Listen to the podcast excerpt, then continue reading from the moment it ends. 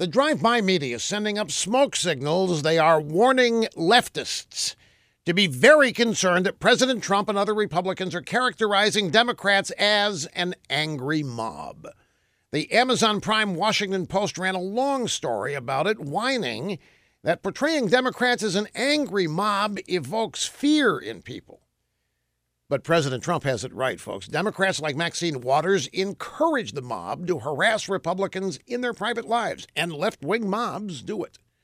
We have seen Democrat angry mobs threaten Republicans on social media. We have seen Democrat angry mobs attack Education Secretary Betsy DeVos, Press Secretary Sarah Huckabee, Senator Ted Cruz and his wife, and others.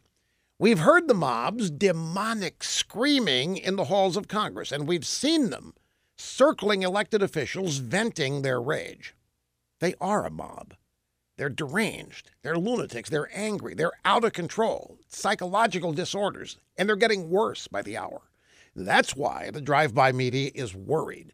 They know that when Republicans cast the Democrat Party as an out of control angry mob, it rings true because it is what you see, and they are what we see. And they want to be able to deny it, but they can't. thank you